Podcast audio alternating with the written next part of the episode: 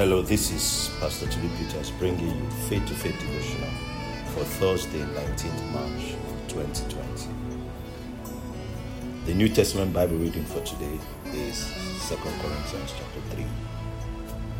The Old Testament Bible reading for today is Deuteronomy chapter 6, 7, and 8.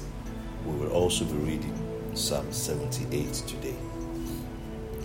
Today's scripture is taken from 2 Corinthians chapter 3 verse 18 King James version. It says, "But we all with open face beholding as in a glass the glory of the Lord are changed into the same image from glory to glory, even as by the spirit of the Lord." Today's topic says continuous transformation. Salvation is an instant regeneration and also a continuous transformation.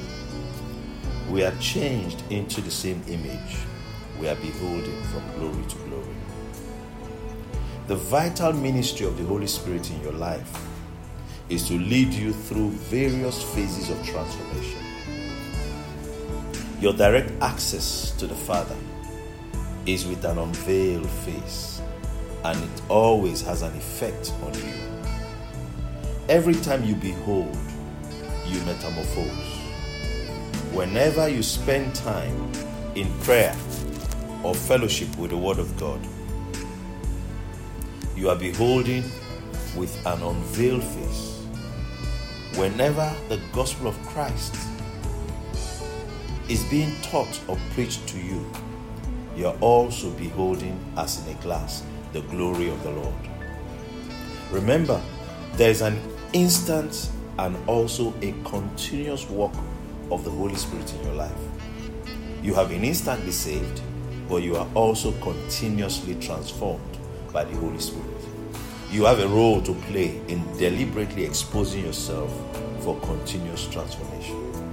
Spending time in prayer, meditating on scriptures, and hearing the gospel constantly are good habits. Keep at them. Let's take today's confession together. Say this after me.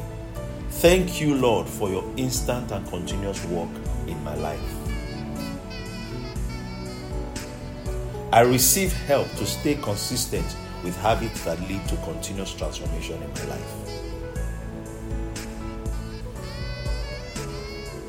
I am increasing exponentially in every way and in everything. Let's take it again.